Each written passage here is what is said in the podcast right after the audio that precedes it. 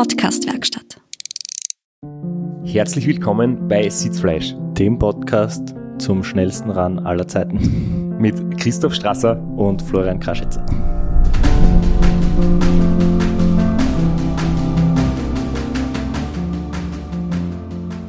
Das Race Around Niederösterreich ist geschafft. Und wir sind jetzt endlich wieder in der Reihe, keine Vergangenheitsform mehr oder keine Food Tour 2 mehr, sondern wir können jetzt ganz normal live über ein Rennen reden, das wir beide in der Vergangenheit bestritten haben. Und ich glaube, mittlerweile sind wir wieder recht gut erholt, oder? Jetzt haben wir eine Woche Pause gemacht. Ich habe ein paar, äh, letzte Woche ein paar Dinge zu tun gehabt und jetzt haben wir uns äh, ja, eine Woche Zeit gelassen, um das Ganze nochmal Revue passieren zu lassen, haben uns ein paar Notizen gemacht, haben über das, über das Rennen nachdenken können, ein paar Analysen machen und heute reden wir drüber. Und ihr werdet die messerscharfen Analysen von uns brühwarm serviert bekommen. Wie geht's dir jetzt mittlerweile? Bist wieder gut erholt von beiden, also vom Seven Serpents Gravel-Rennen und vom Racing Around Niederösterreich? Ja, ich bin wieder halbwegs da. Ich spüre immer noch meine Hände, beziehungsweise mein Ring und mein kleiner Finger auf beiden Händen sind immer noch ein bisschen taub, kribbeln noch ein bisschen. Aber das ist vom Gravel-Rennen und nicht vom Run. Das sind die Nachwirkungen einfach. Bei mir geht's auch wieder sehr gut. Ich habe nach dem Race Across Italy ein paar Tage oder eigentlich waren es Wochen Knieschmerzen gehabt, weil ich zu lange am Zeitvorrat gesessen bin und es hat sich dann doch ein bisschen hingezogen. Aber das habe ich dann im Training eigentlich wieder recht gut weggebracht. Im Rennen hat es auch super funktioniert und jetzt im Nachhinein ist es quasi nicht mehr irgendwie akut geworden. Körperlich bin ich wieder voll fit, nur ich bin jetzt gerade mental ein bisschen angeschlagen, weil heute am Weg ins Podcast-Studio bin ich in Graz mit dem Radl durch den Park gefahren. Und ich muss dazu sagen, es ist ein Sommertag oder so naja, eigentlich ist es noch Frühling. Es ist jetzt nicht die Sonnenbrandgefahr heute, heute ziehen Grenzen, es ist bewölkt, es ist ein bisschen windig, eher frisch, aber trotzdem ein sehr schöner Tag. Und mir ist jemand entgegengekommen am Radlweg, vorbildlich mit Helm, aber er hat was am Helm umgehabt? Ah. Ja, wenn's, wenn das jetzt nicht pantomimisch dargestellt worden wäre, dann hätte ich es nicht erraten, aber er hat ein Helmkondom auf. ja, genau. Derjenige hat ein Helmkondom aufgehabt und ich bin irgendwie fasziniert von dem Ganzen. Also jetzt haben wir in den letzten Episoden das immer wieder zum Thema gehabt in verschiedenen Aspekten und ich würde so gern verstehen, was die Menschen dazu motiviert. Ist es Sonnenschutz? Ist es Schutz vor Wind und Wetter? Ist es Style? Ist es ein Schutz, dass der Helm nicht abkratzt wird, wenn man daheim am Boden fallen lässt? Oder was ist es? Oder wenn man normal zur Arbeit pendelt, vielleicht einfach ein, ein Frisurschutz. Das wäre noch. ja. Also, vielleicht kann uns das jemand schreiben oder kommentieren oder mitteilen. Also, wenn es da draußen Fans und Verfechter von Helmkondomen gibt, bitte meldet euch und hilft uns, dieses Phänomen zu verstehen. ja, aber genug geblödelt. Wir haben ein dichtes Programm. Vielleicht beginnen wir kurz mit was ganz Aktuellem. Äh, wenn die Folge rauskommt, am Dienstag startet das Race Across America wieder. 14.06.2022 gibt's wieder nach zwei Jahren das erste Mal das Race Across America mit vollem Starterfeld. Voriges Jahr waren ja quasi nur mehr oder weniger Einheimische zugelassen, beziehungsweise war es für Europäern nicht möglich einzureisen. Heuer sind wieder 33 Solo-Starter dabei. Das ist ein sehr großes Feld und wir haben uns vorher die Startliste ein bisschen durchgeschaut. Sehr stark besetzt. Wir erwarten ein schnelles Rennen und wir erwarten so ein bisschen ein Duell von zwei Personen, die bei uns schon zu Gast waren. Was ist dein Tipp, Flo? Oder will man das nicht beim Namen nennen und lassen es etwas vage? Nein, ich, ich sprich das schon ganz, ganz aus. Dann kann man mir auch äh, dafür zur Verantwortung ziehen, falls es nicht aufgeht. Aber ich denke schon, dass der Rainer Steinberger und die Nicole Reist sehr schnell sein können und äh, durchaus beide um den Sieg mitfahren können. Und wir werden sehen, wie es läuft. Es wird sicher spannend. Die Nicole Reist hat mehr Erfahrung. Die hat es schon zweimal gewonnen in der Damenwertung und war in der Gesamtwertung auf Platz drei unter zehn Tagen hat sie es geschafft. Und vom Rainer Steinberger wissen wir alle, wie schnell und wie fit und wie stark er ist. Aber er ist zum ersten Mal beim Ram und wird zum ersten Mal die Hitze miterleben, wird den Schlafentzug miterleben, wird die Höhenunterschiede miterleben und das kann natürlich gut gehen, aber es kann natürlich auch schwierig werden und ich glaube, davon hängt sehr viel ab, wenn, wenn der Rainer so richtig gut durchkommt, dann wird er, glaube ich, sehr schwer zu schlagen sein. Gilt auch für die anderen, die wir uns rausgeschrieben haben, die, von denen wir auch noch schnelle Zeiten erwarten.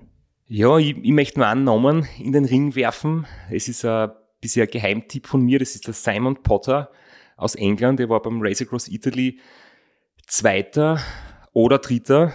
Das weiß man noch nicht so genau. Oder ex-eco Zweiter, weil da hat sich das Problem gegeben, dass, dass durch diesen Vorfall, äh, der beim Rennen passiert ist, äh, die Ergebnisliste noch nicht wirklich äh, offiziell abgesegnet wurde. Aber es war eine Wahnsinnsleistung, die er dort gebracht hat und er hat einen Ram-erfahrenen Teamchef. Deswegen glaube ich, dass man auf ihn sehr achten wird müssen. Und äh, aus Österreich haben wir den Kurt Matzler am Start, der in Tirol an der Uni arbeitet, der schon mehrmals in einem Ram-Vierer-Team am Start war und heuer erstmals Solo. Der hat das Racing Austria Solo schon absolviert und sein Ziel, sagt er selbst, ist es nicht ganz vorne, um einen Sieg mitzufahren, sondern ein solides Finish hinzulegen und da bin mir sicher, dass er das schaffen kann. Und weil du das ansprichst, äh, perfekte Überleitung, der Kurt Matzler versteigert deinen 24-Stunden-Rekord Zeitvereinteiler. Sie haben immer schon wirklich unglaublich große Summen für End Polio. Das ist ihr Name für die Charity-Organisation, die sie unterstützen. Ähm, das schaffen sie immer sehr hohes Geldsummen zu sammeln. Und im Zuge dessen hat der Kurt Heyer auch wieder eben seine RAM-Teilnahme äh, dem Charity-Projekt quasi untergeordnet. Und nachdem er ja bei mir beim 1000 Kilometer Weltrekord in 24 Stunden official war und das von ihm ähm, sehr große Hilfeleistung war und habe ihm quasi als Gegenleistung versprochen dafür, er mich da als official das Ganze die Arbeit auf sich genommen hat, äh, möchte ich gern ihm und seiner Aktivität mein Zeitvoranzug zur Verfügung stellen. Und den kann man jetzt ersteigern, beziehungsweise eigentlich muss man sagen, gewinnen. Weil man kann spenden, einen selbstgewählten Betrag und unter allen Spendern und Spenderinnen wird dann dieser Zeitvoranzug verlost. Und alle Infos dazu findet ihr in den Show Notes. Du gehen jetzt nicht im Detail alles durch, sondern das ist am besten, wenn man es dann nachliest. Last but not least, die Legende himself, Valerio Zamponi, steht auch wieder am Start beim Ram. Er lässt es trotz seines fortgeschrittenen Alters nicht nehmen, das Ram noch einmal in Angriff zu nehmen. Er steht nicht nur am Start, er war der Erste, der es wieder angemeldet hat. Das ist schon sein Markenzeichen. Wünscht man natürlich auch alles Gute, gutes Gelingen und vielleicht einen Sieg in der Altersklasse. Wir freuen uns schon, wenn Race Across America über die Bühne geht. Wir werden beide mitfiebern. Unsere WhatsApp-Leitung wird wieder Hass laufen. Und ja, wenn das Rennen vorbei ist, schauen wir dann, wer wie gut ins Ziel gekommen ist, wer motiviert ist und vielleicht können wir dann den einen oder anderen Teilnehmer äh, bei uns begrüßen in den nächsten Wochen. Du wolltest nach dem Run oder du bist nach dem Run, hast du sehr schnell zusammenpackt und bist sofort weiter zu einer Hochzeit.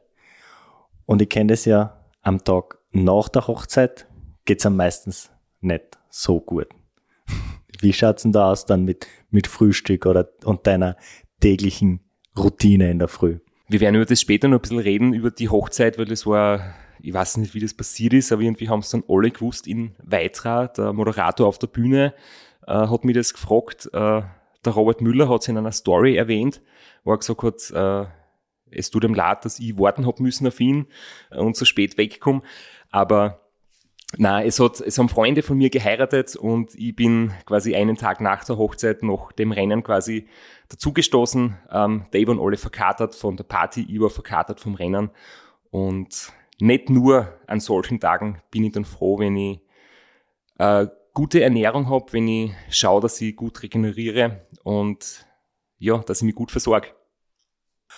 Und genau das ist der Schlüssel, wenn man ausgewogene und gesunde Ernährung hat, dann kann man sich ja hin und wieder einmal einen kleinen Rausch oder ein sehr schnelles Race Around Niederösterreich leisten.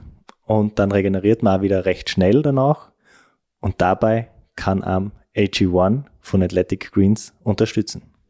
Mit seinen 75 Vitaminen und Mineralstoffen in Pulverform, das man einfach in Wasser rührt und schüttelt und sie einmal pro Tag in der Früh oder auch am Abend gönnen kann, kann man seine Regeneration und sein stabiles Immunsystem unterstützen, kann damit einen Beitrag zu seiner Gesundheit leisten und wer gesund ist, kann einerseits gut trainieren, schnell Radl fahren oder ausgiebig feiern. Und egal, was für Aktivitäten man wählt, man kann danach auch sehr schnell wieder regenerieren. Wenn auch du AG1 von Athletic Greens ausprobieren möchtest, dann kannst du das mit unserem Partnerangebot unter www.athleticgreens.com slash Sitzfleisch. Und wenn du das Partnerangebot nutzt, dann bekommst du fünf praktische Travel Packs und einen Jahresvorrat an Vitamin D dazu. Und das Ganze völlig ohne Risiko. Es gibt nämlich im Falle des Falles eine 60 Tage Geld-Zurück-Garantie. Aber jetzt da kommen wir zum Race Around Niederösterreich. Ich habe jetzt eine ernste Frage, weil sie ja gerade zum Thema passt, wenn wir jetzt gerade über Ernährung geredet haben. Ähm, du hast nur kurze Zeit gehabt vom Seven Serpents bis zum Run und du warst ja noch nicht ganz sicher, ob du wirklich teilnehmen möchtest.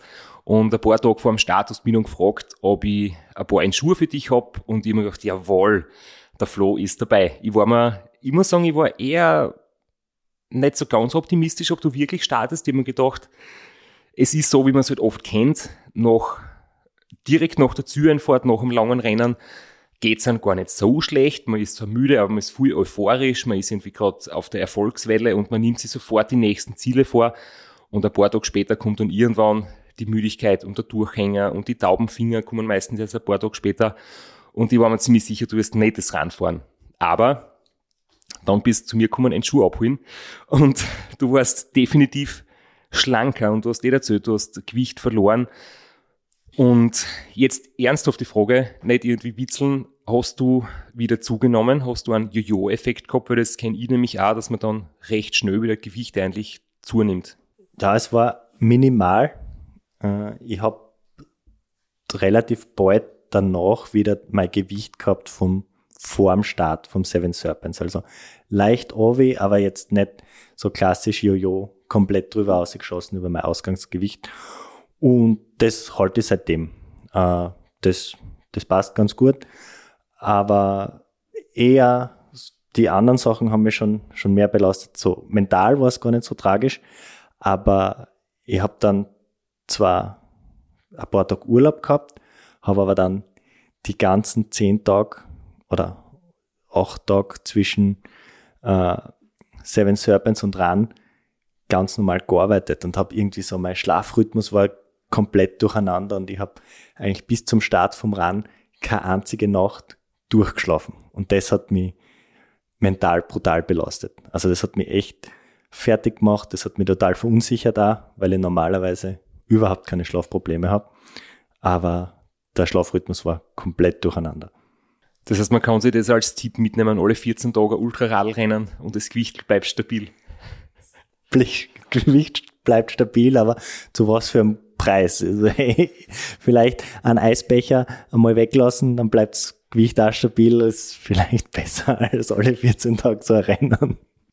Was mir auch noch aufgefallen ist, du hast heuer, wie wir uns dann in weiterer vor dem Start gesehen haben, äh, nicht deinen Golf gehabt mit dem ausgebauten Beifahrersitz, sondern ähm, abgegradetes Begleitfahrzeug. Wie und warum ist es dazu gekommen? Das war äh, Versprechen an meine Crew. Also ich habe seit äh, bei allen drei Teilnahmen die Kerncrew, äh, die Sabine und der Roman waren bei allen drei Teilnahmen dabei. Und das war Versprechen an die. Wenn ich es nochmal fahre, gibt es ein gescheites Auto. Der Roman ist 1,96 groß. Der hat dann in der zweiten Reihe im dreitürigen Golf schon ein bisschen gejammert. Und dann habe ich mich eben für ein Mietauto entschieden. Und das hat mein Bruder abgeholt, der noch nie in seinem Leben mit Automatik gefahren ist. Und der ruft mir am Freitag um 8 Uhr war das Auto abzuholen, um 9 Uhr aus der Tiefgarage in Wien und gesagt, er sitzt jetzt seit einer halben Stunde im Auto, das Auto hat keine Gänge und es hat keinen Schlüssel zum Starten. Er kann nicht wegfahren, wir müssen das Projekt leider beenden.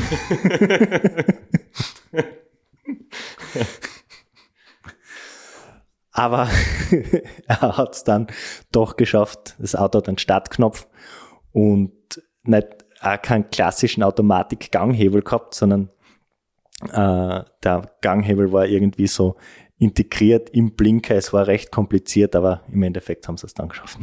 Hast du da als Telefonjoker mit äh, Automatikerfahrung von, von Ram USA Autos helfen können? Ich habe den allerwichtigsten und wertvollsten Tipp überhaupt gegeben und gesagt, linkes Bein weg. Also nicht, nicht nur zur Seite, sondern komplett weg. Idealerweise setzt die drauf oder du bindest die mit dem Schuhbandel an der Tür an, damit du nicht auf die Idee kommst, auf die Bremse zu steigen, weil du denkst, du kuppelst aus und rullst irgendwo zu.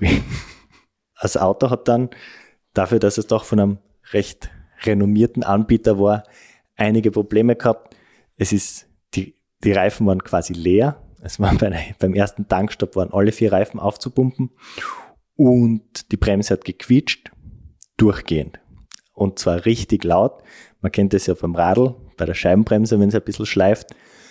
Beim Auto ist es noch vielleicht die Spur höher und die Spur nerviger. Und das war, wenn das Auto knapp hinter mir hergefahren ist, und das ist es während dem Rennen die ganze Zeit, unglaublich laut und nervig. Das hat mich, das hat an meinen Nerven gezehrt. Also das hast du von außen wahrscheinlich mehr gehört als die Leute im Auto, oder? Weil im Auto wird ja alles übertönt durch das permanent penetrante Warnblinkanlagensignal. Ja, äh, sie haben es aber, wenn die Tür offen, Tür oder Fenster offen war, haben sie es natürlich auch gehört und war, ja, war unangenehm, aber zum Glück hat das Auto sonst nichts gehabt. Ich war wieder mit einem Begleitfahrzeug von Fevertree unterwegs, ähm, die mich ja auch so unterstützen. Wir haben das dann in Linz abgeholt vor dem Start mit, da war noch eine Kiste mit feinen Getränken drinnen. Und ich habe das noch getoppt. Ich habe nämlich dem Max versprochen, der im Betreuerteam mit dabei war, mein Trainer. Er hat nämlich zuerst überlegt, er weiß noch nicht, ob es ausgeht, er muss noch ein paar Termine checken und äh, er überlegt halt noch. Und ich habe gesagt, wenn du dabei bist, ich versprich dir, ich kaufe eine Kaffeemaschine fürs Auto. Damit wir nicht wieder so ein Drama erleben wie schon ein paar Mal oder wie letztens in Italien. Und er war dann schnell davon überzeugt und war dabei. äh, das hat allerdings in der Praxis nicht so gut funktioniert, aufgrund von ja, zu schwacher Stromleitung und zu hohem Strombedarf, aber das dazu vielleicht später noch ein bisschen genauer. Aber jedenfalls Richtung weiterer zum Start waren wir guter Dinge, dass wir da, dass der Max sein, sein hohen Koffeinbedarf abdecken kann im Rennen. Ja, und während ihr noch am Weg nach weiterer Warts, haben wir schon Pesca gebaut und alles vorbereitet für meinen Start. Ich bin doch deutlich vor dir gestartet. Und wir haben ein anderes Problem gehabt. Das Auto hat ganz hinten im Kofferraum quasi einen Zigarettenanzünder-Stecker gehabt. Das hat perfekt passt für die Drehlichter und hat auch vorne äh, am Beifahrersitz einen Stecker gehabt für einen Zigarettenanzünder. Der war aber kaputt und war nicht mit Strom zu versorgen. Und jetzt äh, ist das Rennen zum Glück relativ kurz und ich habe genug Akkus und Lichter gehabt, um das Rennen und ein volles Powerbank, um das Rennen so zu überstehen. Aber ist natürlich immer das Risiko bei einem Mietauto, dass dann der Stecker vorne nicht funktioniert und dann hätte man irgendwie den Stecker im Kofferraum umbauen müssen, dass er sowohl die Drehlichter als auch dann äh, Handys, Akkus und was auch sonst noch so anfällt, auch noch versorgen kann. Das haben wir zum Glück nicht gebraucht, aber wäre ein bisschen eine Challenge geworden. Der Check-in die Startnummernabholung, äh, die technische Abnahme haben wie immer super funktioniert.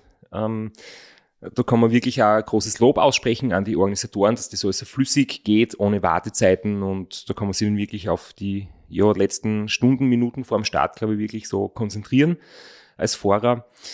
Ich bin auch nochmal kurze Runde gefahren, also ich tue mich gern so etwas aufwärmen, ist jetzt der falsche Ausdruck, aber sagen wir mal einfahren, um vielleicht die, die Anreise und der späte Start, für mich war es dann kurz vor 20 Uhr, du warst um, um kurz vor 18 Uhr dran. Ähm, da hat man doch schon einen, irgendwie einen langen Tag in den Beinen, etwas zum Ausfahren. Ja, und um 17.38 Uhr stehst du mit der Startnummer 45 auf der Bühne. Matthias und es geht weiter. Startnummer 45. Der Florian Kraschitzer, äh, der Podcast-Kollege von einem ganz großen Radfahrer, der heute auch noch kommt, nämlich Christoph Strasser. So schaut's aus. Florian. Wer ist wessen Podcast-Kollege, ist die Frage. Er ist deiner natürlich in diesem Fall. Flo, wie schaut's aus? Reden kannst du, Radfahren kannst du auch. Was ist das Ziel jetzt für die nächsten Stunden? Ja, das Ziel wäre, schneller als letztes Jahr zu sein, aber schauen wir mal, Training ist nicht ideal gelaufen mit kleiner Corona-Erkrankung dazwischen, aber ich fühle mich gut. Wir werden sehen, wie es läuft. Du, wir haben herausgefunden, dass du vor kurzem, wenigen Wochen, ein Gravelbike-Rennen bestritten hast. Ähm, das ist ja ein bisschen anderes Radl. Was ist da lieber? Nachdem ich jetzt das erste Mal am Zeitfahrer sitze in der freien Wildbahn, kann ich die Frage noch nicht beantworten. Na gut, dann stellen wir die in ein paar Stunden erst, okay? Ein, ein wilder Hund, also der das erste Mal in freier Wildbahn auf einem Zeitradl und dann gleich 600 Kilometer, 6000 Höhenmeter beim Race Around Niederösterreich. Für alle gleich äh, die Info, der Podcast heißt Sitzfleisch von den beiden und äh, wir sind gespannt, wie gut dann eben dein Sitzfleisch ist, lieber Flo. Ja, ein großer Wintersportler, lesen wir da gerade. Vizemeister, steirischer Vizemeister im Snowboardcross. Viel Spaß. Ja, das ist aber schon lang her. Viel Spaß da draußen. Willkommen in Niederösterreich, Startnummer 45, Florian Kraschitzer.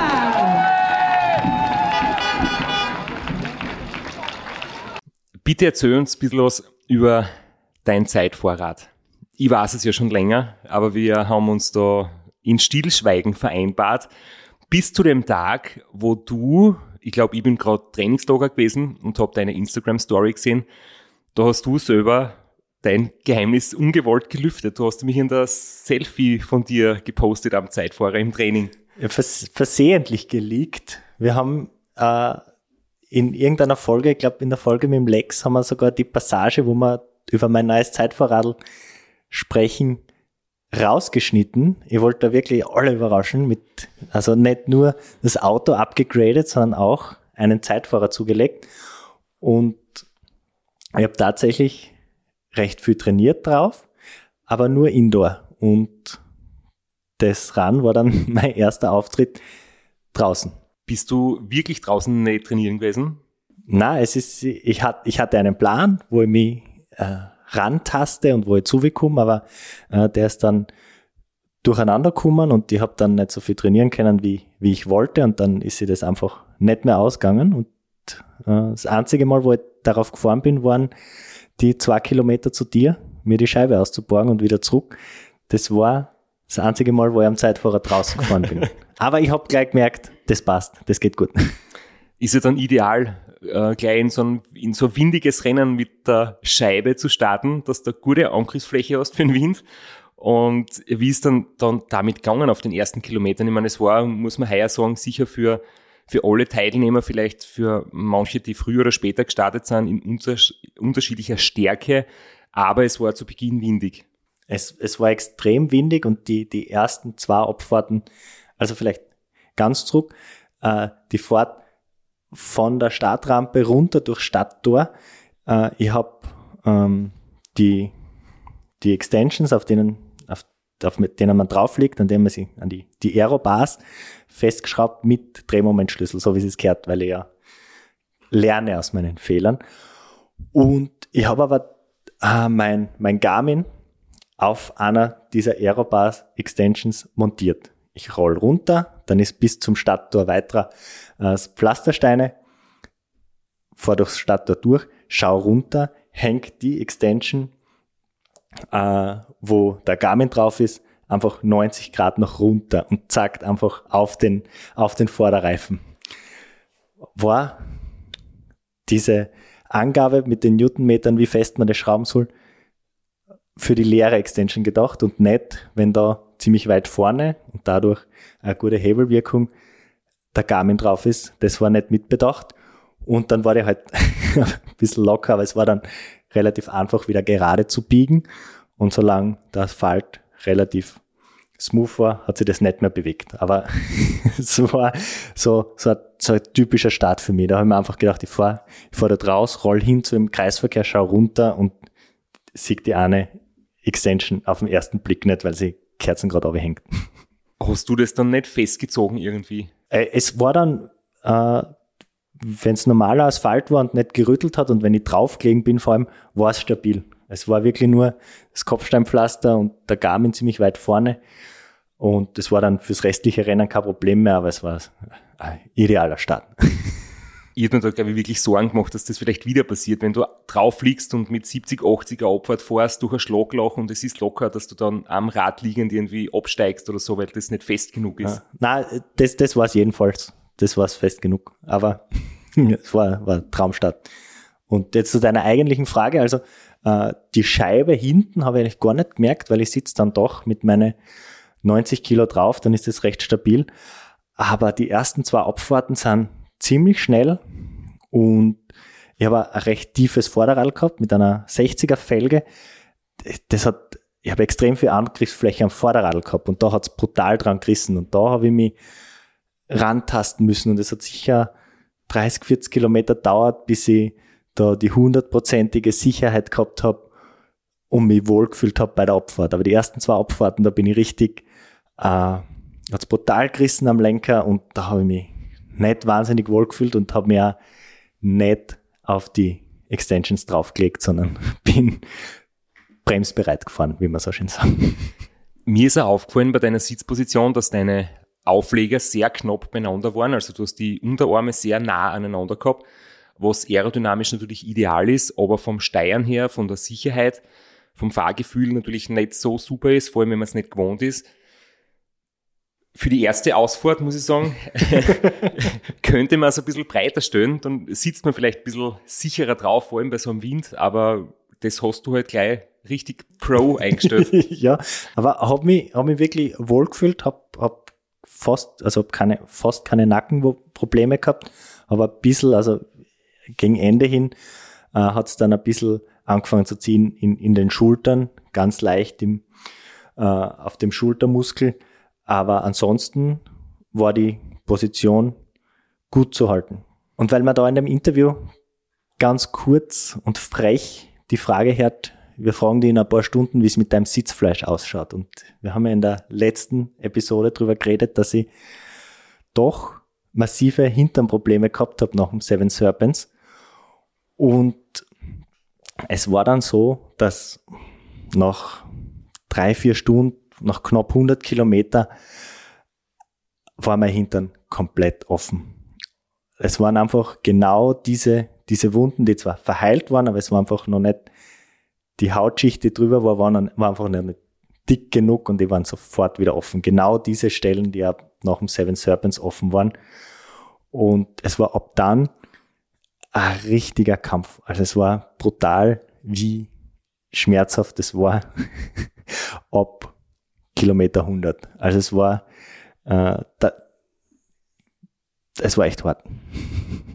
Hat das äh, gewisse Müdigkeit in die Beine, das du vielleicht noch gehabt hast, quasi übertönt oder hast du in die Viers überhaupt kein Problem mehr gehabt mit Restmüdigkeit?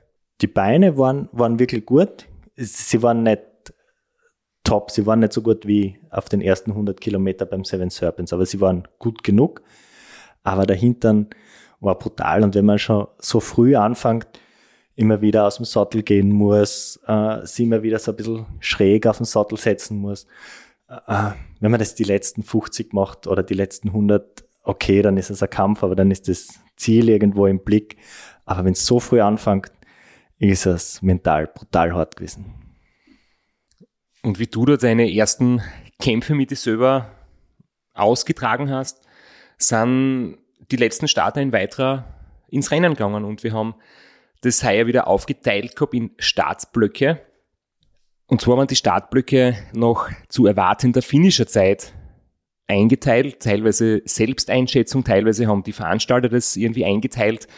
Und der letzte Startblock, da war zu erwarten 17 bis 19,5 Stunden bis ins Ziel. Also wirklich, wirklich sehr ambitioniert.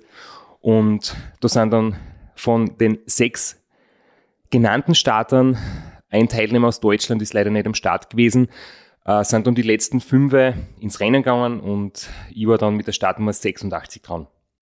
Es ist, äh, wir haben ja eine Liste immer mit Erfolgen, die die Athleten zu verbuchen haben. Und wenn wir bei ihm jetzt anfangen würden, dann würde man wahrscheinlich bis zum Start der Dreierteams durchzählen.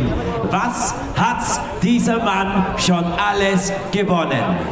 Sein erstes 24-Stunden-Rennen Good guess. 2002 bestritten. 20 Jahre her.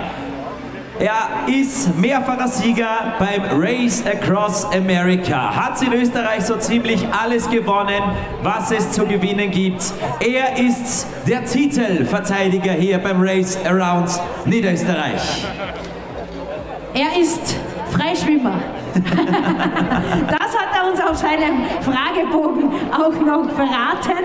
Und er ist einmal äh, am Badesee Beachvolleyball Turnier auf den dritten Platz gekommen.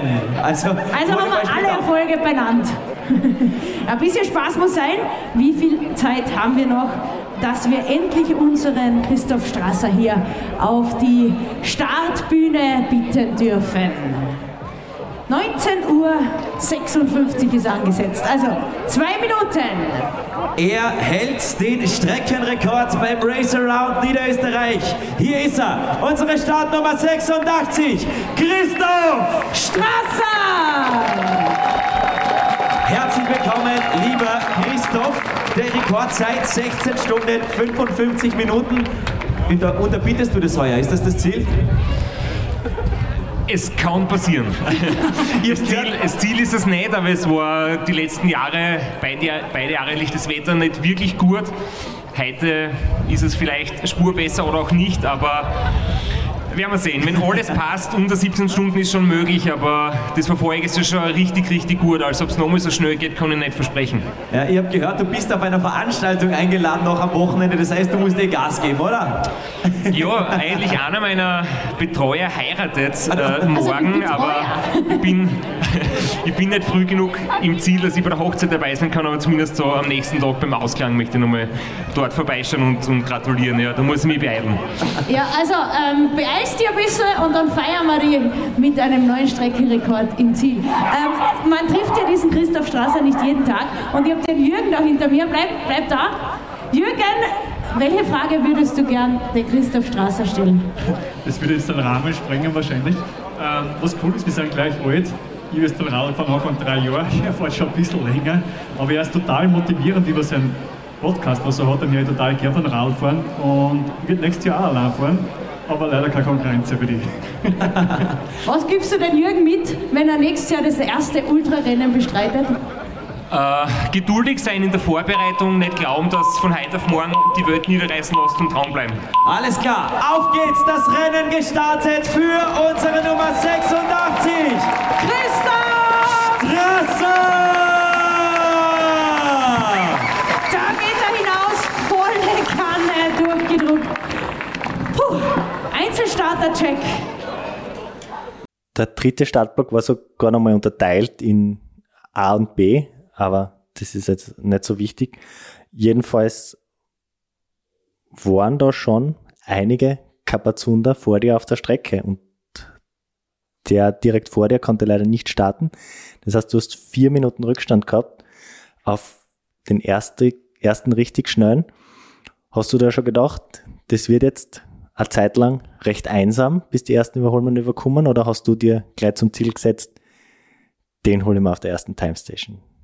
Ja, ist eine gute Frage. Ich habe mir da gar nicht so viel gedacht, aber ich war mir eigentlich schon ziemlich sicher, dass sie, dass eine Zeit dauern wird, bis ich ein paar Leute einhole, weil vier Minuten Rückstand ist doch einiges. Und ich weiß auch schon, dass, obwohl ich sicher nicht langsam starte, sondern äh, zügig und schnell, aber halt ein Tempo, das ich ziemlich konstant durchfahren kann. Und ich weiß von vielen anderen, dass es halt immer wieder passiert, meistens ungewollt, dass man zu schnell startet und wenn natürlich jemand, der, der ein sehr ähnliches Leistungslevel hat, noch ein bisschen mehr draufdruckt zu Beginn, dann wird man vielleicht gleich schnell sein oder wäre nicht näher kommen. Das heißt, mir war es eigentlich ziemlich egal. Ich habe mir meine, meine Leistungswerte auf dem Garmin angeschaut. Ich habe gewusst, wenn ich so 270, 280, 290 Watt fahre, dann bin ich super unterwegs und ob es dann eine Stunde oder fünf Stunden dauert, bis ich ihn einhole, ist eigentlich im Endeffekt egal. Aber ja, es hat dann wirklich auch super funktioniert. Ich habe gute Wattwerte treten können, eigentlich die gleichen fast wie letztes Jahr.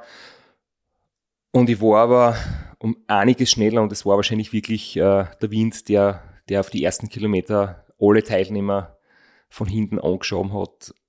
Das habe ich natürlich nicht so genau mitgekriegt. Erst bei der ersten Zwischenzeit ist mir dann bewusst worden, dass ich um einige Minuten schneller war als letztes Jahr, aber nicht der schnellste. Es war wirklich so, dass jemand aus dem Startblock vor mir, nämlich der Dominik Tancher, und von dem werden wir später noch einiges hören, ähm, hat man vier Minuten abgenommen auf der Time Station 1. Und ja, das war schon überraschend, muss ich sagen.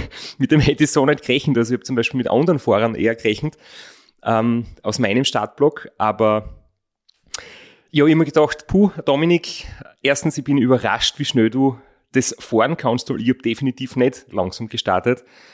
Aber ich habe halt irgendwie befürchtet, ähm, vielleicht wird das so gegen Ende des Rennens äh, das eine oder andere Problem verursachen. Nicht, dass ich es gewünscht hätte, dass es dem Dominik dann, dass er einbricht, aber man weiß halt aus Erfahrung, wenn ich mit 280 Watt fahre und jemand fährt vier Minuten schneller, könnte sein, dass er das später noch spürt. Ich habe ich hab das auch so mit, mitbekommen. Äh, mein Team hat mir die Zwischenzeiten durchgesagt und ich habe ihm Dominik dann geschrieben und habe gesagt, die Kraschitzer Methode sollte eigentlich Mahnung und nicht Tipp sein. äh, Super. Aber ja, er hat er hat's wahrscheinlich die falschen Schlüsse aus, aus meiner Geschichte gezogen. Tatsächlich war er der Erste, den ich überholt habe, der Sebastian Michetschläger. Er ist acht Minuten vor mir gestartet und immer vor dem Rennen gedacht, also vielleicht erwähnen wir das mal ganz kurz. Ähm, wir haben wirklich, es waren eigentlich alles Favoriten aufs Podium im, im letzten Startblock. Der Dominik Meyerhofer ist Race Across Germany Sieger, hat das Rad 1500 gewonnen. Der Sebastian Michetschläger ist Teil des RAM Siegerteams, Viererteams gewesen und hat schon zweimal Race Around Austria Challenge gewonnen. Vom Robert Müller haben wir schon so oft gehört, der war beim Rad Zweiter, beim Rand Dritter, hat das Ultracycling Dolomitica gewonnen. Der Manuel Geier ist immer einer der schnellsten. Er hat ähm, jetzt die letzten Jahre etwas weniger gemacht. Auf der Langstrecke ist jetzt wieder super in Form. Und ich weiß, dass er sehr schnell fährt, dass er Lizenzrennen fährt. Ja, das heißt, der Dominik Tanschen natürlich auch unter Karl Fuisi, der letztes Jahr ganz vorn dabei war, habe ich schon gewusst, dass die alle sehr schnell sein werden. Aber, dass ich den Sebi, den Sebastian Michitschläger als erstes überhole, das hat mich ein bisschen verwundert und ich habe mir kurz gedacht, hm, vielleicht geht's ihm nicht so gut, vielleicht hat er am Anfang schon irgendwie Sand im Getriebe, vielleicht läuft's nicht so. Und der Max in meinem Betreuerauto, der auch für den Sebi der Trainer ist, er hat gesagt, das passt gut. Er fährt mit Hirn, er haltet sich an seine Wattwerte und er ist sich ganz sicher, dass der Sebi ein super Rennen fährt und dass er einfach nur mit Hirn fährt und er wird dann schon noch wieder näher kommen, hat der Max gesagt. Also gerade nicht die Kraschitzer Methode angewandt. ja, auf jeden Fall, so ist es halt dann dahingegangen und dann habe ich doch äh, sehr selten irgendwen eingeholt, weil wirklich alle sehr, sehr schnell unterwegs waren. In meiner Startgruppe war das Niveau auch extrem hoch und es haben sie alle, die rund um mich herum gestartet sind, selbst sehr gut eingeschätzt. Das war die letzten Jahre nicht immer so. Da haben sie Leute, die extrem schnell waren und dann äh, 21, 22 Stunden Zielzeiten gehabt haben, sind auch rund um mich gestartet. Heuer hat die Selbsteinschätzung sehr gut gepasst und es war extrem eng so rund um mich herum. Es waren immer wieder Überholmanöver, Rück, Rücküberholmanöver Und es hat richtig Spaß gemacht auf der Strecke. Und das waren alle ungefähr auf einem ähnlichen Niveau, was man dann auch an den Zielzeiten gesehen hat. Eine Information, die wir jetzt noch nicht so konkret erwähnt haben, ist von insgesamt 73 Solo-Starter und Starterinnen dabei. Und es war wieder ein neuer Teilnehmerrekord. Also es werden jedes Jahr mehr. Und Flo, bevor wir heute die Aufnahme gestartet haben, hast du irgendwie was Interessantes gesagt. Du hast gesagt, äh, wenn man so vor dem Start einfach so durch die Runde schaut, welche Radl dort am Start stehen und welche Geschosse dort quasi an den Start gebracht werden. Das ist schon beeindruckend, oder? Was sie ja da materialmäßig im Prinzip auch tut. Ja, ich war nicht der Einzige, der sich geheim einen Zeitfahrer zugelegt hat und sich ein Scheibenrad ausgeborgt oder vielleicht sogar gekauft hat. Also es war auch eine extreme Materialschlacht. Also ich habe natürlich nicht alle 73 gesehen, sondern nur die, die im Umkreis von mir waren. Und da waren fast alle sehr, sehr gut ausgerüstet mit Zeitfahrrädern, Zeitfahrhelmen, Einteilern. Also da wird auf, auf jedem Level das Maximale rausgeholt, wo es nur geht. Ich sag's gleich, meine Scheiben habe ich zwar alle hergeborgt, aber ich habe sicher nicht für 70 Teilnehmer was her zum Leihen, sondern bitte keine Anfragen, ich bin ausgebucht.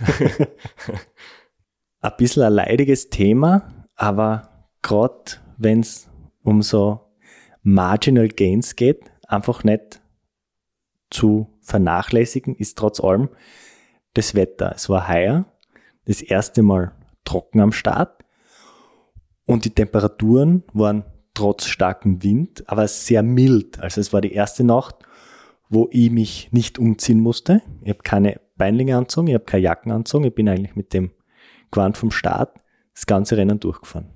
Bei mir war es gleich, ich habe mich so gefreut, dass ich mit der kurzen Hosen fahren kann.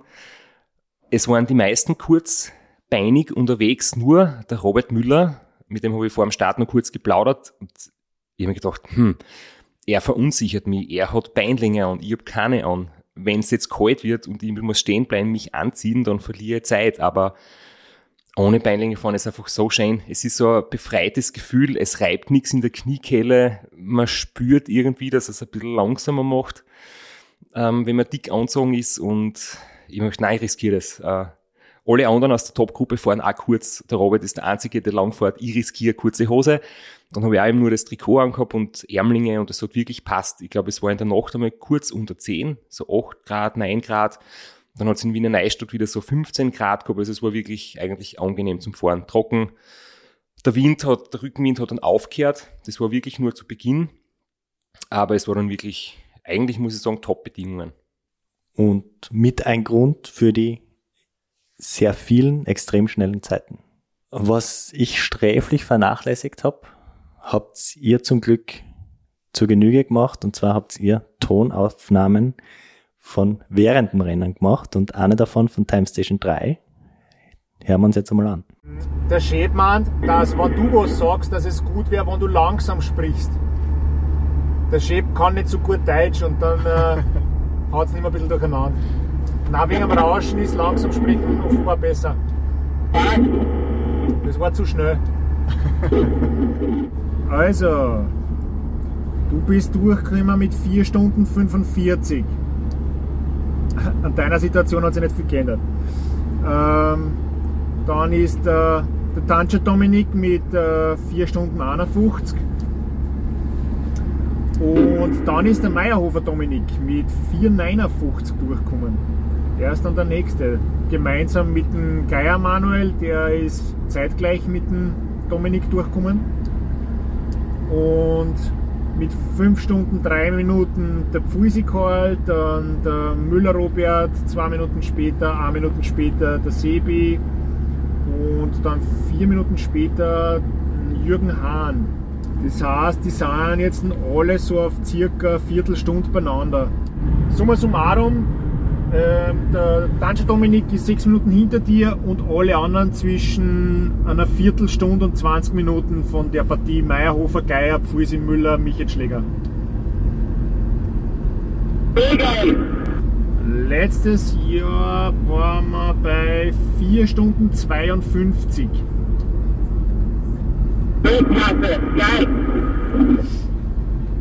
Ja, läuft, ja. Dann kann ich da noch sagen, ähm, Time Station 3 hat der Flo braucht. Das muss ich nur schnell finden. 6 Stunden 08. Ja, weiß ich nicht, dann dürfte es nicht so gut gehen. Ne? Ja, dem Max entgeht natürlich nichts. Der hat es schon recht früh erkannt, obwohl äh, du, hast, du warst sechs Minuten schneller. Äh, ich war bei der Time Station 3 noch, noch 17 Minuten schneller wie letztes Jahr.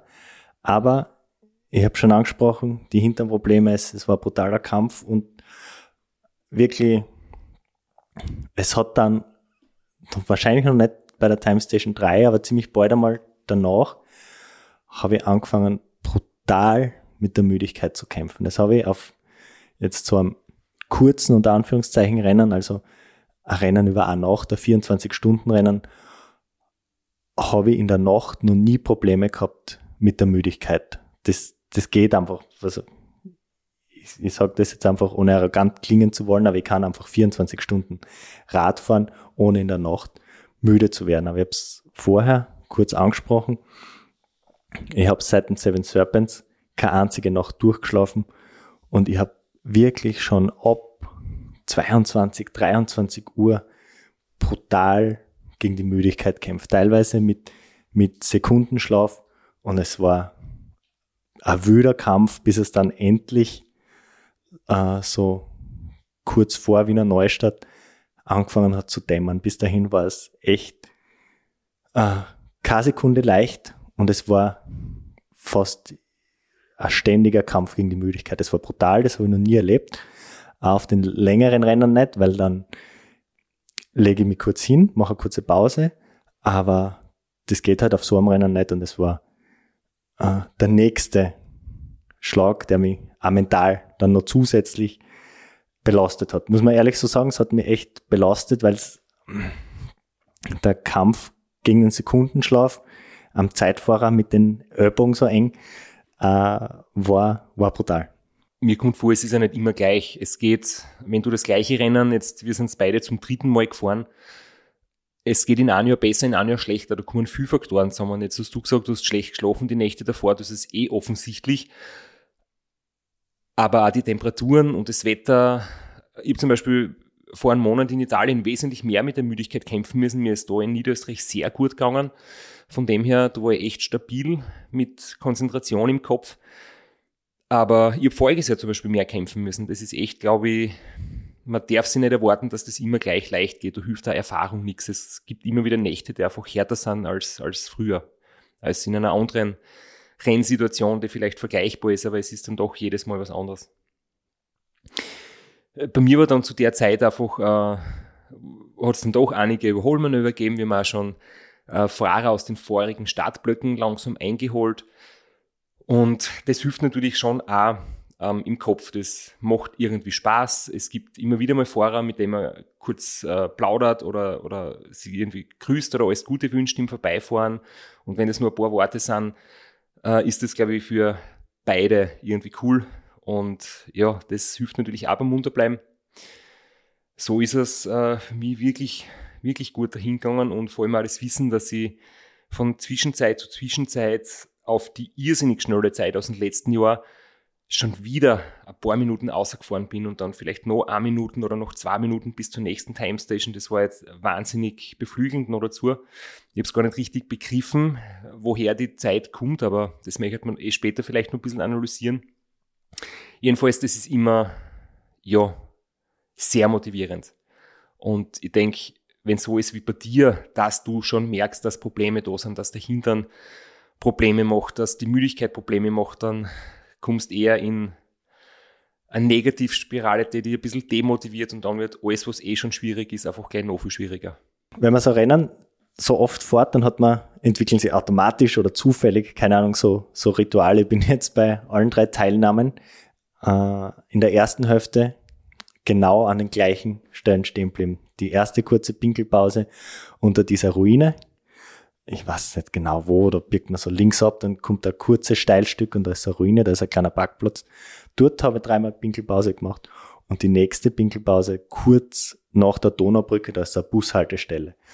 Und ich habe schon am Weg zur Donaubrücke habe ich immer wieder gehört, ja, der Dominik kommt bald und eigentlich wollte ich äh, den Dominik unbedingt auf der Strecke. Aber das ist sie leider nicht ausgegangen, weil genau, äh, wo ich dort stehe und hinpinkel, kommt er von hinten vorbei und da haben wir uns leider auf der Strecke verpasst. War, war recht schade. Und nach der Donaubrücke kommt, kommt so eine Passage so Richtung bis Wiener Neustadt, die sich so extrem dahin zieht, weil ich jedes Mal denke, ah, jetzt, okay, jetzt bin ich gleich in Wiener Neustadt, aber das ist dann doch sehr, sehr viel länger, als ich das immer in Erinnerung gehabt habe und als ich mir das vorstelle, das, das ist dann auch so mental noch ein bisschen so ein, so ein Kampf. Ab Wiener Neustadt ist dann wieder deutlich besser bei mir gegangen. Hast du das mit deinen Zwischenzeiten verglichen vom Jahr zuvor? Hast du irgendwie schwarz auf weiß gesehen, dass du jetzt äh, bei den Zwischenzeiten ein paar Minuten verlierst? Oder ist dir das erst im Nachhinein bei deiner Analyse bewusst worden? Das ist mir erst im Nachhinein bewusst worden. Ich habe relativ bald gemerkt, dass es ein Kampf wird und dass es ein Kampf wird, überhaupt innerhalb von 24 Stunden zu bleiben. Also mein, mein Hauptziel vor dem Seven Serpents, muss man jetzt inzwischen sagen, war eigentlich schneller zu sein als letztes Jahr. Und so als Reserveziel haben wir gedacht, aber wenigstens unter 24 Stunden. Und mir war relativ bald klar, dass es ein Kampf wird gegen die 24 Stunden. Und ich habe dann gleich gesagt, vergleichen wir uns nicht mit dem letztjährigen Rennen, sondern schauen wir, dass wir das so gut wie möglich zu Ende fahren wäre von deiner Crew auch nicht sinnvoll gewesen, dir die Zwischenzeiten durchzusagen, wenn du Minuten verlierst. Das hätte dich sicher nicht beflügelt. Na, vor allem, weil ich ja äh, insgeheim schon gerechnet habe, dass ich gerade auf der ersten Hälfte aufgrund des Zeitfahrers deutlich schneller sein werde. Und dann zu sehen, im Nachhinein in der Analyse, dass ich nur auf den ersten zwei Time Stations schneller war und ab dann kontinuierlich Zeit verloren habe, das hätte mich aus dieser Negativspirale wahrscheinlich nicht, rausgerissen. Nicht rausgerissen. Also wer jetzt einen günstigen Zeitfahrer erwerben möchte, der Flo bietet seinen zum Weiterverkauf an. Oder, ja, oder nicht? Nur 300 Kilometer drauf. Und ein paar Indoor-Stunden. ein paar Indoor-Stunden. Aber immer schön zugedeckt, also keine Schweißflecken. Ich habe heuer das nach Wiener Neustadt wesentlich angenehmer gefunden als letztes Jahr. Da habe ich nämlich auch sehr gekämpft mit der langgezogenen Geraden und äh, das immer gedacht, Wiener Neustadt kommt einfach nicht näher. Ähm, wir haben uns da irgendwo in der Zwischenzeit getroffen, Kurz oder? Vor, also vor Wiener Neustadt, ja. ja. Das war der, der nächste äh, erwartbare Tiefschlag. Also es war kein Tiefschlag, aber ähm, letztes Jahr war das einfach so ein richtig geiler Moment, dass ich durch Wiener Neustadt gekommen bin vor dir und du mir erst auf der langen Geraden nach Glocknitz überholt hast und heuer doch deutlich vor Wiener Neustadt. Äh, es war dann ja ein bisschen eine Enttäuschung wieder, aber zu dem Zeitpunkt war eh schon klar, dass sie nicht gegen die letztjährige Zeit groß kämpfen werden. Von unserem Treffen haben wir keine Tonmitschnitte. ähm, wir haben nicht so viel miteinander geredet. Ich meine, wir reden eh im ganzen Jahr sehr oft miteinander. Jetzt haben wir jetzt dort nicht unbedingt so viel zum Sagen gehabt. Kurzer und Smalltalk. Ganz kurzer Smalltalk und der Geschwindigkeitsunterschied war dann doch nochmal deutlich größer als letztes Jahr. Und ja, du hast ja keine Zeit zu verlieren. ich habe meine eigenen Kämpfe zu, zu kämpfen. Und ja, haben wir uns nur kurz abgeklatscht und das war's eigentlich. Ja, ich glaube, ich war zu der Zeit so sechs, sieben Minuten vor meiner letztjährigen Zeit. Und der Semmering ist immer näher gekommen. Ähm, ich büte mir ein, dort haben wir keinen guten Wind mehr gehabt. Wir haben ein bisschen mehr Gegenwind gehabt oder zumindest keinen Rückenwind mehr. Und das ist auch etwas, was irgendwie ein bisschen absurd ist, aber ähm, bei Gegenwind fällt es dann halt ein bisschen leichter, ja, Druck aufs Pedal zu bringen. Und gerade wenn man dann müde wird und in der Nacht habe ich das eigentlich heuer vielleicht mit als Grund gesehen, dass ich konzentrierter blieben bin im Kopf. Es war, es waren viele Leute auf der Strecke, es hat viel Überholmanöver gegeben, gerade in dem Bereich um Wiener Neustadt. Es war etwas Gegenwind und ich habe mich da richtig reinkämpft. Da bin ich so richtig im Flow gewesen äh, und habe mich nicht einmal von den 500 roten Ampeln in Wiener Neustadt rausbringen lassen. Ich bin da ziemlich entspannt durchgefahren. Immer wieder so ganz langsam auf die rote Ampel hingerollt und dann im richtigen Moment ist sie auf grün, dann bin ich durchgefahren. Dann habe ich auch Ampel attackiert und gesprintet, dass ich noch bei grün blinken drüber komme. Bei der nächsten wieder früh genug reduziert, dass ich nicht schnell hinfahre und dann bremsen muss. Also ich habe da eigentlich heuer fast irgendwie einen Spaß dran gehabt, wo ich die letzten Jahre völlig verzweifelt bin und die Nerven weggeschmissen habe.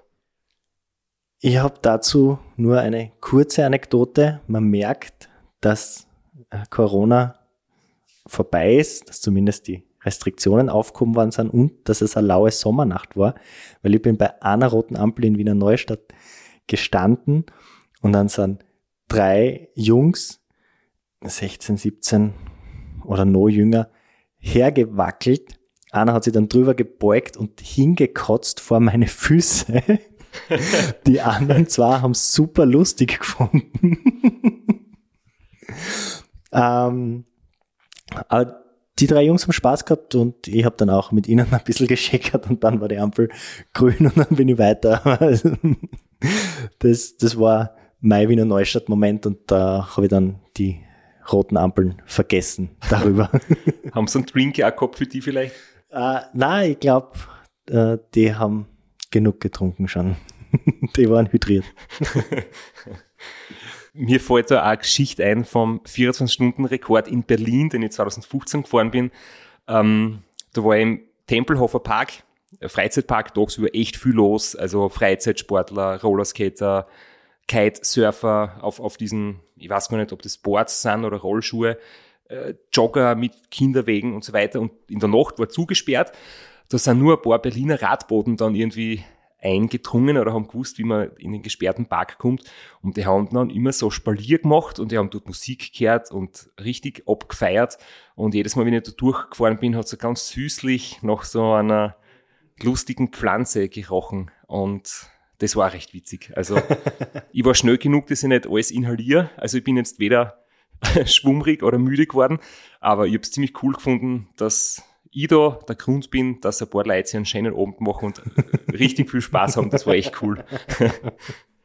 Jetzt durch Wiener Neustadt durch habe ich dann eigentlich auch so den, äh, von den ganz schnellen Spitzenfahrern, habe mich erkundigt, ob ich noch einen einhole oder wer jetzt noch vor mir ist und äh, Dominik Tanscher, du hast gesagt, äh, er hat dich überholt, während du gestanden bist.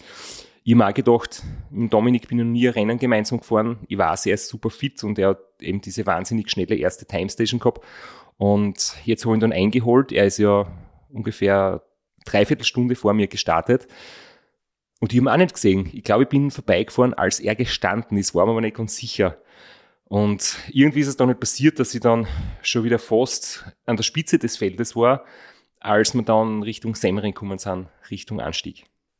Für mich war das äh, mental extrem wichtig, weil es hat dann, also das Hinternweh vielleicht wer da draußen das schon mal gehabt hat, der kennt, es wird nicht besser, sondern es wird eigentlich immer schlimmer. Und es war dann schon wirklich an einem Punkt, wo es fast unerträglich war, weil ich habe mir das dann in meinem Kopf so zurechtgelegt, dass in Glocknitz, da ist dieser Holzplatz, das ist auch ein Platz, wo ich bei allen bisherigen Ausgaben stehen bin und dort wird Radl gewechselt. Und ich war einfach hundertprozentig davon überzeugt und habe mir das auch so eingeredet, wenn ich dann am anderen Radl sitze, dann wird das Hinternweh wie von Zauberhand verschwinden. Und am Weg zu dem Holzplatz kurz davor hat mich der Robert Müller überholt. Auch mit deutlichem Geschwindigkeitsüberschuss. Da haben wir auch nicht viel geredet, außer alles Gute noch, viel Spaß noch und weiter so. Und tatsächlich war es dann so, dass wie ich mich aufs andere Radl gesetzt habe, auf mein normales Rennrad, zuerst hat es total komisch angefühlt und ich habe gedacht, äh, wer hat denn da herumgeschraubt? Da passt ja hinten und vorne die Position nicht. Der Lenker ist locker, oder? Das ist so leichtgängig, man fährt Schlangenlinie. Ja, äh, die viel zu gestreckt, ich habe kein Gewicht auf den Händen, wie soll ich da überhaupt irgendwas machen? Aber das ist relativ schnell gegangen und tatsächlich war dann von meinen drei Teilnahmen von Glocknitz auf dem Semmering zu diesem Videostopp äh, die schnellste Zeit bisher. Also es ist dann tatsächlich, man sieht, die Beine sind nur gut gegangen und man sitzt einfach ein bisschen anders drauf, der Druck verteilt sich ein bisschen anders und der Hintern hat dann nicht, sagen wir, so weh getan. Und es war dann echt erträglich und ich bin dann sehr zügig und sehr gut den Semmering aufgefahren. Meine Semmering-Erfahrung war ähnlich. Ich habe meinen Radlwechsel jedes Jahr, wo ich vom Zeitfahrradl umsteige, aufs Tarmac, mache das immer in Schott Wien, also wo oben in, ich glaube, gefühlt 500 Meter Höhe die Autobahnbrücke drüber geht und unten im Tal in dem kleinen Ort gibt es ein paar so Bushaltestellen. Und ja, Radwechsel, der Garmin läuft weiter, damit man als Zahlenfreak am Schluss eine vollständige Datei hat, wird dann der andere, die andere Leistungsmessungskurbel gekoppelt und dann geht's bergauf und ich habe ähm, bis dorthin fünf Minuten rausgeholt, allein auf der Timestation bis Wiener Neustadt und haben mir gedacht, jetzt am Semmering auf, ich kann vielleicht nochmal was drauflegen. Und ja, bin dann auch irgendwie so gefühlt aufgeflogen. Und das hat der Lex auf ähm, Video festgehalten. Das ist jetzt, glaube ich, noch bei meinen Instagram-Stories dabei. Und wie das selber gesehen habe, habe ich gedacht, bist du wahnsinnig, das schaut echt aus wie Radlrennen. Normal bin ich bergauf nicht der Schnellste im Vergleich zu anderen ähm, guten Fahrern und fahren schweren Gang. Aber da bin ich richtig raufgestrampelt mit einem, mit einem guten Speed und der Lex hat da sein, ähm, sein Handy eingeschalten. Stab, Sie fahren gerade mit 27 km/h auf Semmering auf die W8. Ich bin selber erstaunt, äh, wie gut es läuft. Die Tiers werden nicht wirklich miert. Und ja, ich bin sogar noch ein bisschen flotter wie letztes Jahr. Wir, ob wir das bis ins Ziel bringen. Jawohl. Wenn man mit 27 km/h da rauffährt, ist das kein schlechtes Zeichen. Ich bin nicht durchgehend 27 km/h bergauf gefahren, aber das war halt eine Passage, wo es ein bisschen weniger steil ist. Ja, aber ich habe dann auch auf dem Semmering aufgenommen, fünf Minuten rausgeholt im Vergleich zum letzten Jahr. Und war dann oben, glaube ich, pünktlich zu Sendungsbeginn des Livestreams um 5.30 Uhr oder so war das dann. Ähm, und bin schon wieder fast bei diesem aufgestellten äh, Mikrofon vorbeigefahren, wo man dann kurz 30 Sekunden stempeln muss und dann ein gerade aufgestandener Reporter herkommt und ein paar Fragen stellt und irgendwie bei schweren Atem ähm, irgendeine blödsinnigen Antworten geben, aber ich weiß nicht mehr, da bin ich glaube ich auch nicht so geistreich gewesen. Ja, nicht, aber äh, ich war dann sehr erfreut darüber mitzukriegen, weil direkt vor mir ist einer eingefahren und direkt nach mir. Und es war der Reporter nicht besonders geistreich, weil der hat den vor mir und dem hinter mir die gleichen Fragen gestellt. Dann haben wir gedacht, okay, na, zum Glück. Äh, Fällt nicht so auf, wenn ich selber nicht so geistreich bin. Und ich denke, das ist jetzt ein guter Abschluss für die Episode. Semmering ist zwar nicht der Halfway Point, weil das ist doch bei 370, 380. Halfway Point wäre bei 300. Aber es ist so gefühlt vom Rennen. Das Rennen beginnt am Semmering irgendwie neu. Und ich denke, das ist ein guter Cut-off und dann können wir nächste Woche über den zweiten Teil des Rennens reden. Und da müssen wir eine kleine Vorschau machen, weil die, der zweite Teil vom Racing und Niederösterreich wird super spannend. Wir haben von vielen, die dabei waren, ein paar Sprachnachrichten. Also wir kriegen Rennberichte von anderen Teilnehmern und Teilnehmerinnen. Wir haben nächstes Mal wieder ein Gewinnspiel und wir haben einen physikalischen Faktencheck. Die Rubrik werden wir nächste Woche neu einführen und hoffentlich in Zukunft ein bisschen öfter bringen. Also wir hören uns in einer Woche und freuen uns drauf. Bis dann.